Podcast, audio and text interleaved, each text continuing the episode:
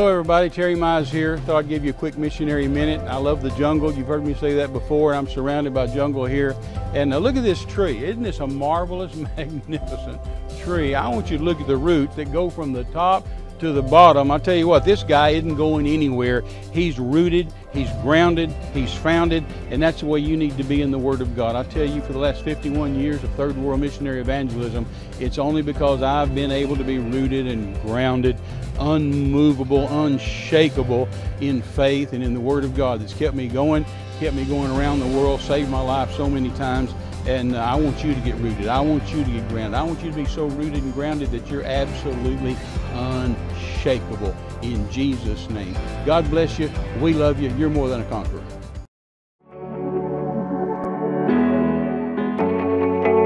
So all of heaven is watching the earth all the time, looking for a man or a woman that's going to use the Word of God, that's going to speak the Word of God, that's going to move on the Word of God. And when they do, heaven moves.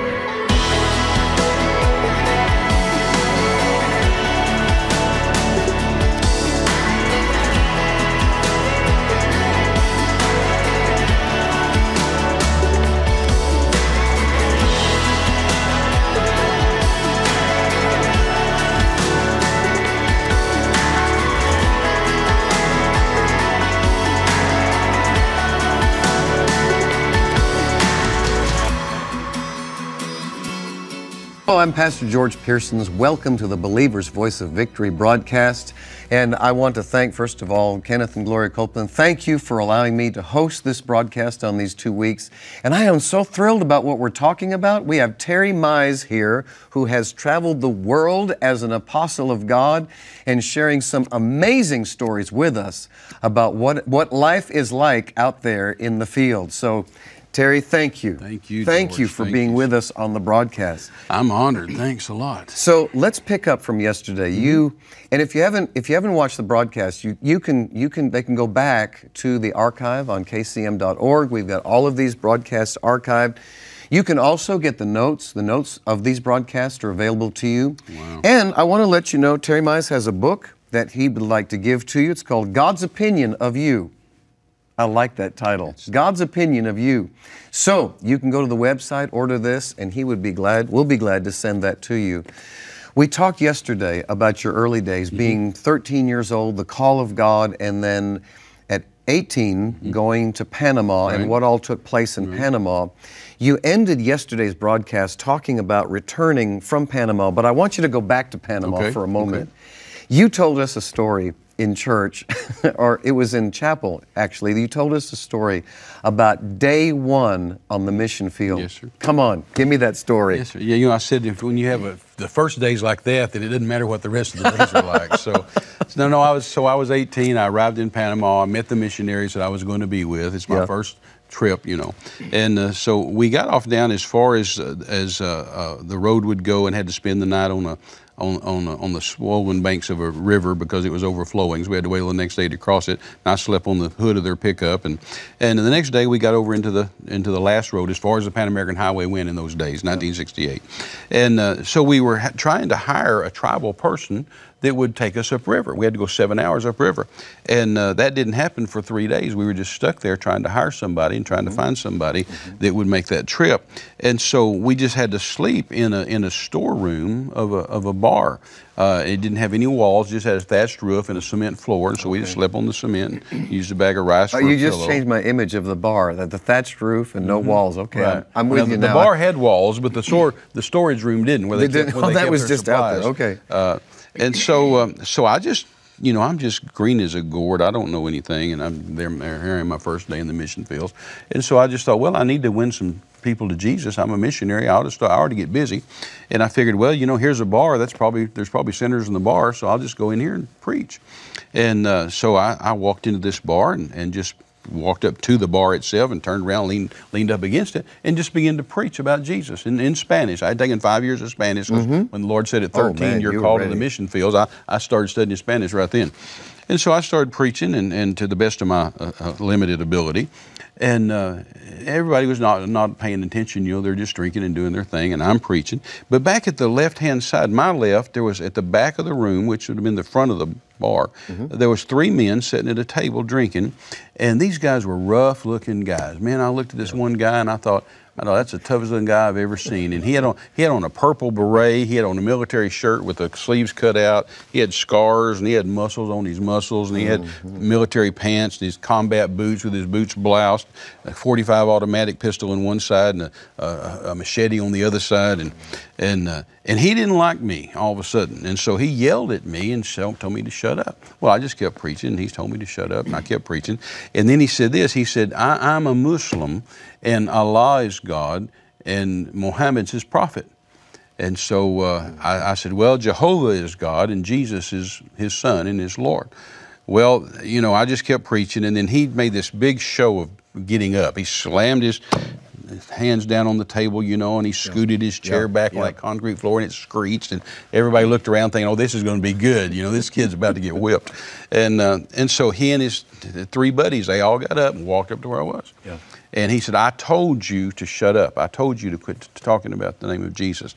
And he repeated that he's, he's a Muslim and Allah is God and so on. And, uh, and so everybody's looking around, everybody's watching this, and they're all smiling, you know, waiting to see the show. And I said, uh, I said, everybody listen to me. Look up here.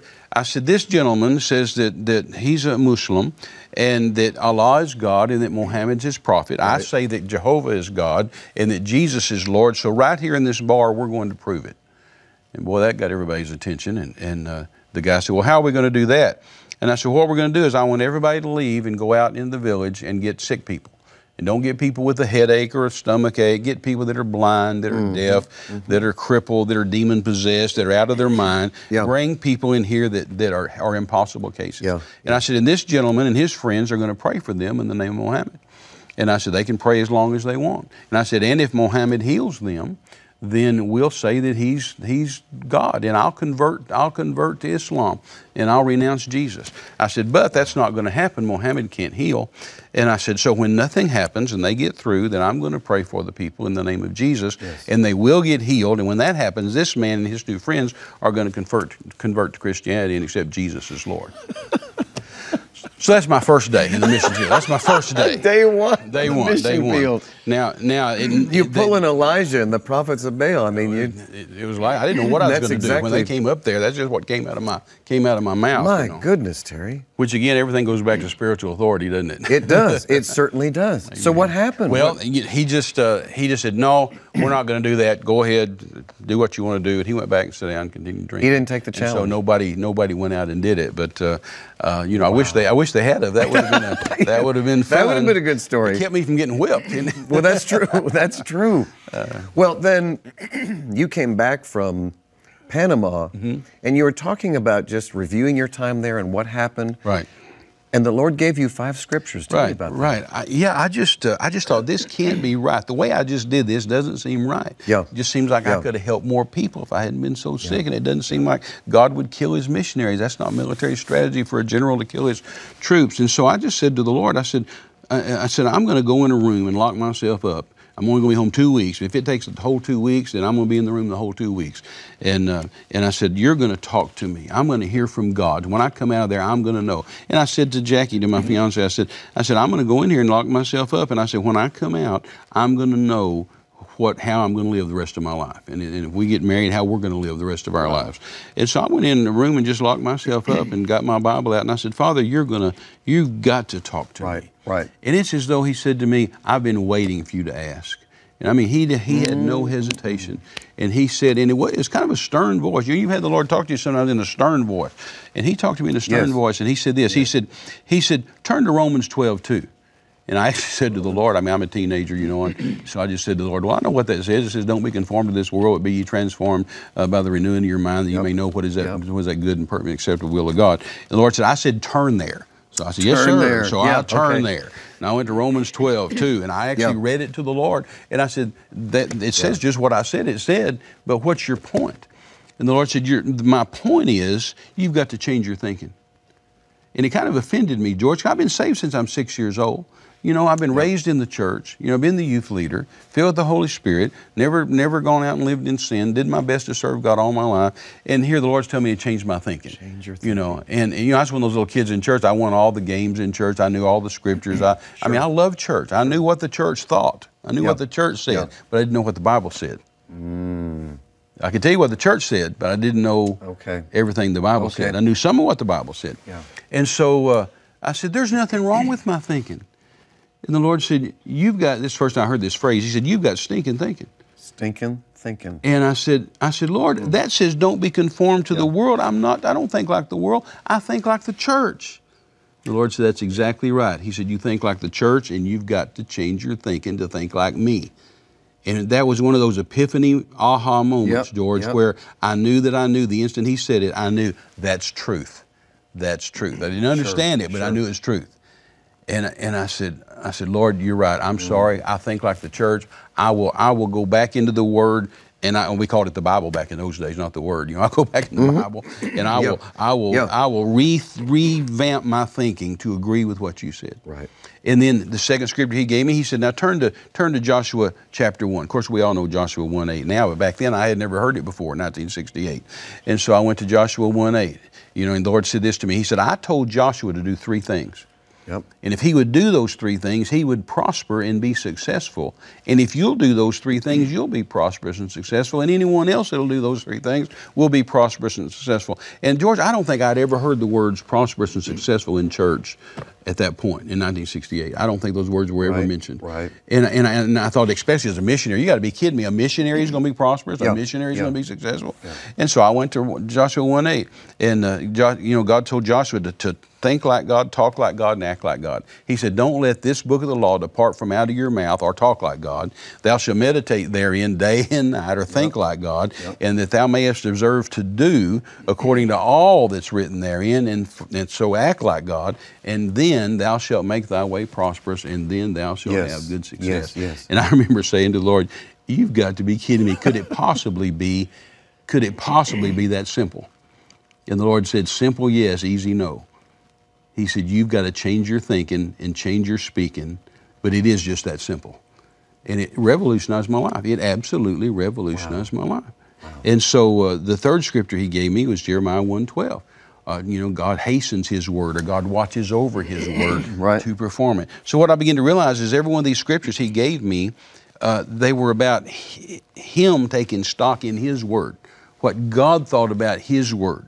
And I, I realized all of a sudden, you know, if I can get in the Bible and, and find it in the Bible, I can make it happen. Sure. If God said it, I can I can make it happen. And all of a sudden, it took the mystery out. Because in church all my life, I'd been raised, you never know what God's going to do. And all of a sudden, I thought, now I can know what God's going to Yeah, do. yeah, yeah. And, and it took the maybe out of it. It took the guesswork out of it. And so uh, the next scripture he gave me was Psalms 138, verse 2, where it says, God's exalted his word even higher than his name. Yes. And I realized that God would have to deny his name if he if he broke his word. And then the last scripture, and of course all these are familiar to to, to your Right. audience. I mean, these are like the, the crux of what we'd call the word of faith message Yeah. uh, all these years later. But the last the last one was Proverbs 4. And uh, starting at verse 20 to 21, 22, he said, My son, uh, attend to my words. Incline your ear to my sin. Those early days, I'd, I'd just grab my ear like this and say, Get your ear, get your ear into the words and sayings of God. You know, let them not depart from your eyes. And, and in the early days, I'd do the same thing. I'd say, Oh God, I'm just going to get. I'm just going to get my face in the Word of God. And, Yep. and uh, you know, so so you know, incline your ear to my sayings, let it not depart from your eyes. Guard them in the midst of your heart, for they, verse 22, they are life, life. They are life to those that find them, and health or medicine to their flesh. So the instant he gave me that last scripture. Uh, he, he- he said this to me. He said, he said, your church people, your pastor, your mama, those are all good people. They're all good Christians. He said, but they haven't found the word in every area. They know some word, and I thought, well, that's right. They do know some word. I know those people. They, they're good people, and they know some word. You know, they certainly knew the "Thou shalt nots." You know, Yep. but uh, but they didn't. They hadn't found it in various areas of their life. They not like you and I do, where we got a situation over here, so we go find the word to fit Yes. it. We go to the word and say, okay, yes. what's the answer to this situation? Yeah. You know, they just knew a general overall knowledge of the word, and, and they're good people and love God. But uh, but the instant he said that to me, that's one of those things I knew was truth. I thought. That's exactly right.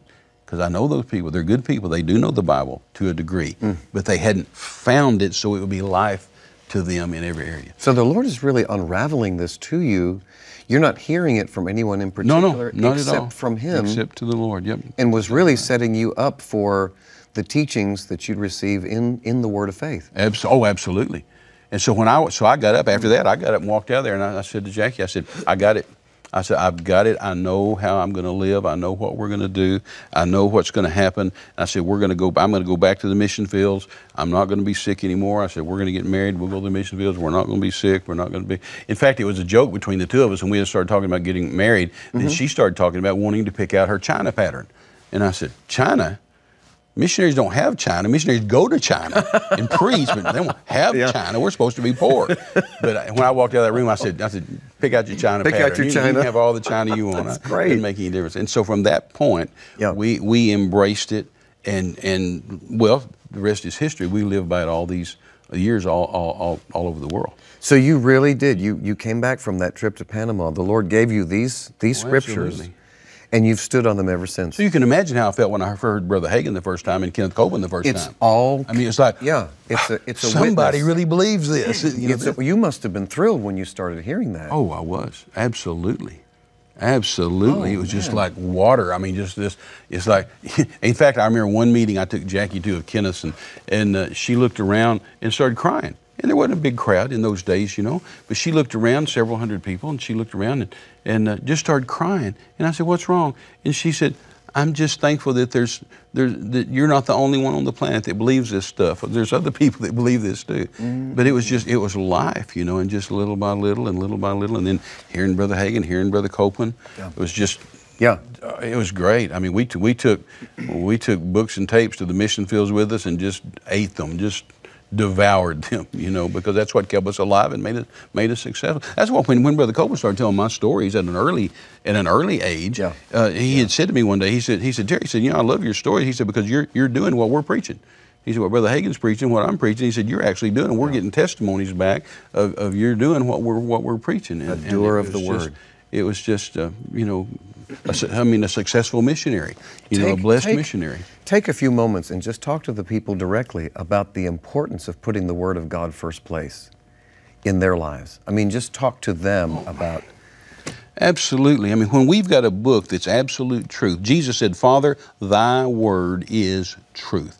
And there's a vast difference between something being true and then something being truth. It may be true the devil's picking on you. It may be true that you've got a symptom or a, or, or, a, or a problem. That may be true. It may be true you've gotten a di- diagnosis or prognosis from a doctor that's not so good, or an ultimatum or a declaration from a family member or, or an employer or the government. Those things all may be true. They may just be facts. But we can go into the truth, George. Yes. We can go into the truth and take the truth and slap it up against those things that are just simply true and change them where they're no longer true. Slap them up against that thing that's a fact until it's no longer a fact because truth always trumps truth. The only thing that can change facts is truth.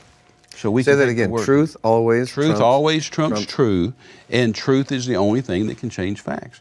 Because it may be a fact, it Yeah. may be true, Yeah. but this will change it. This will knock that thing out of the way and, and take its own ascendancy. When we when we just go into the Word and say, I, "God said it," you know, in the old days, you know, we used to say, "God said it, I believe it, that settles it," Yeah. and we should Yeah. still be saying that. You know? Yeah. And you and, ever since that time, I mean, you've held crusades. You've gone. Oh, you've, sure. you've literally gone all over the world. Absolutely. You've been to, to India, to Europe, Sure, China. sure. Southeast And- Asia, Africa. You've take you've taken this message right here, Oh, absolutely. and it works there, doesn't it? absolutely. It absolutely Isn't that not that a, uh, a a fallacy really that that people who go on the field terrible don't fallacy. think that I mean they are they see people so poor that they think to themselves how could how could a message of prosperity true. work here? I mean, ha, were you ever challenged with that, or did you Oh, just constantly. were you like Oh, constantly. I used to do pastors' conferences around the world, still do, but in those days, I mean, pastors would stand up and challenge me from the floor. And of course, I was much younger. Oh, you know, really? it helps to get gray hair, you know, but but back in those days, you know, uh, Yeah. those pastors that had gray hair, and, and I was just a kid, Yeah. they'd stand up and challenge me, Yeah. you know, with it. And I'd have to tell them, you know, take them through the Word. And it'd change their mind. I say, this is not, because it's, it's American gospel. It's not the American gospel. I used to say, you know, this, this is not a Western book. It, this is an Eastern religion. It came out of Israel. You know, it didn't come out of America. When Jesus comes back, he's coming to Jerusalem. He's not coming to Tulsa or Dallas or Fort Worth. You know, he's this this book didn't come from the West but we've embraced it. You know, the only difference, I've always said this, the only difference between why America is the way it is and Russia and China and that is like they are, is that when Paul left on his missionary journeys, he went west instead of east. Hmm. That's the difference.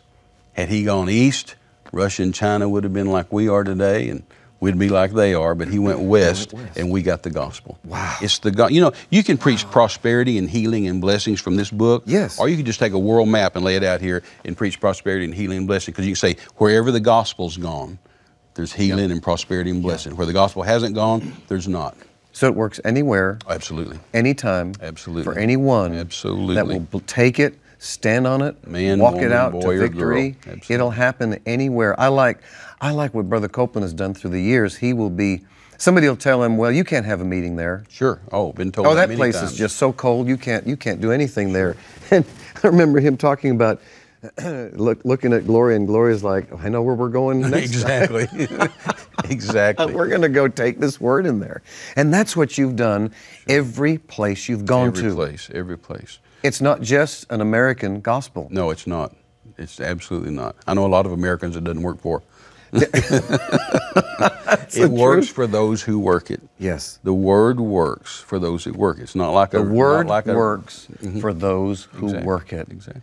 You know, Gloria said to me one time years ago. She called me and talked to me one day at home, and she said, "Kenneth and I have just been through a thing, and we've come out victorious." And uh, so we were thanking God for that because we were praying. Yep. But she said this statement. She said. "Kenneth and I learned that faith still works." but you still have to work faith. And I thought that was a powerful, powerful. Now statement. you mentioned that instance, and that was when we were six million dollars behind, and that's I was executive director. so glad they didn't fire me, but we had gone on television, daily television, mm-hmm. And it it was catching up pretty quick. It's two million dollars a month for daily television, wow. and when we discovered that. Um, we we endeavor to stay in that place of faith, stand on the word yes. together. I took our staff during the month of December of 1989, which when we, that's when we were at the height of the, the deficit, wow. every day we would go into the atrium in the, uh, the administrative building and we would just praise God and release praise our God. faith and declare mm-hmm. that we are, we are free from that. Right well, in the Kenneth, middle of the crisis. Yeah, in the middle of it, right? And that's when you have to do it, in the exactly. middle of the crisis. So we did that. And when we crossed over into the new year, um, and, it, and they told us the, the plan or the accounting plan was that it'll take 18 months to two years or more to catch up on all of this. We crossed over into the new year of 1990 and the money started coming in. And by, by May of that year, all of our accounts payables were paid up. And by July of that year, six months from that December when we were praising God, we every bill was paid. The TV bill was cleared. Praise that six God. million deficit wiped out. Mm-hmm. So what you're saying is the word of God will work anywhere Absolutely. and with anyone Absolutely. that will put it to work, yes. that will demand it to work. Yes, I mean, that's yes, what God is looking yeah, for. Sure. So Father, we pray right now for every person who is watching Thank us, you. whatever you need, whatever needs to happen in your life Take the Word of God, stand on it, walk it out to victory, and you will see the magnificent victory of God in your life. Yes, amen.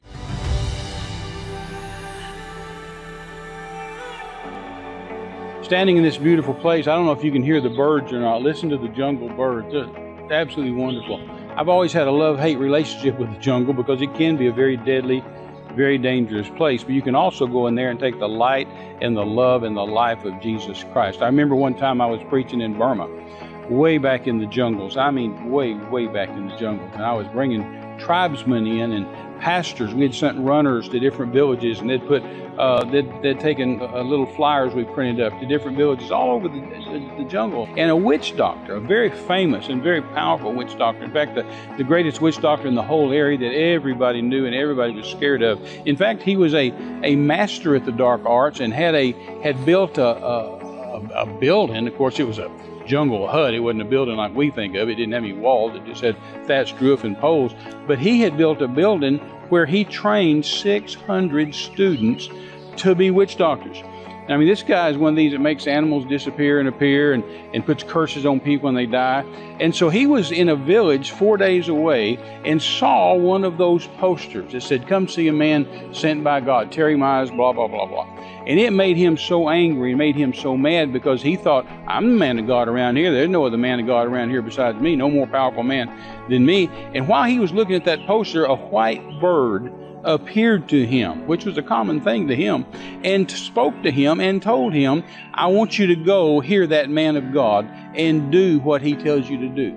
And it made that witch doctor so mad. He said, "I'm not going to do that." And so he went back home and he was sitting in his in his hut. And and two, two days later, that witch doctor, that bird, white bird, appeared to him again and said, "I told you to go hear that man of God and do what he tells you to do." Well, he was so mad he got up and walked four days to get to the to where I was going to be. And uh, when I walked out there in the morning, the mist was on the jungle. It was gorgeous, uh, just just well, just jungle. I don't know how to describe it. And uh, all these pastors are waiting on me to minister the word of life, the word of God to them. And one of them came up to me and said, Brother Terry, look over there. You see over there? And there's one guy all over here by himself. And he's had his hands folded and he's just mad. You can tell he's mad. And I said, Yeah, I see him.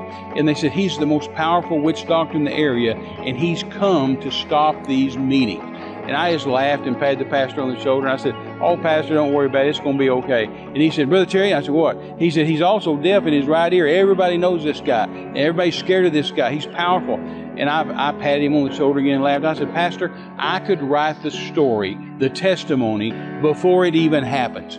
And I, so I got on the platform. I said, Good morning, pastors. God bless you. I'm glad you came this morning. And I began to pray the opening prayer, not a healing prayer, not a miracle prayer, just the opening prayer. Father, thank you for these pastors. Bless them this week while we teach them the Word of God. And all of a sudden, I heard somebody screaming, I can hear, I can hear, I can hear. And I look off over here, and there's that witch doctor. And he's holding his right ear, and he's jumping up and down, saying, I can hear. And I said, Hey, come here.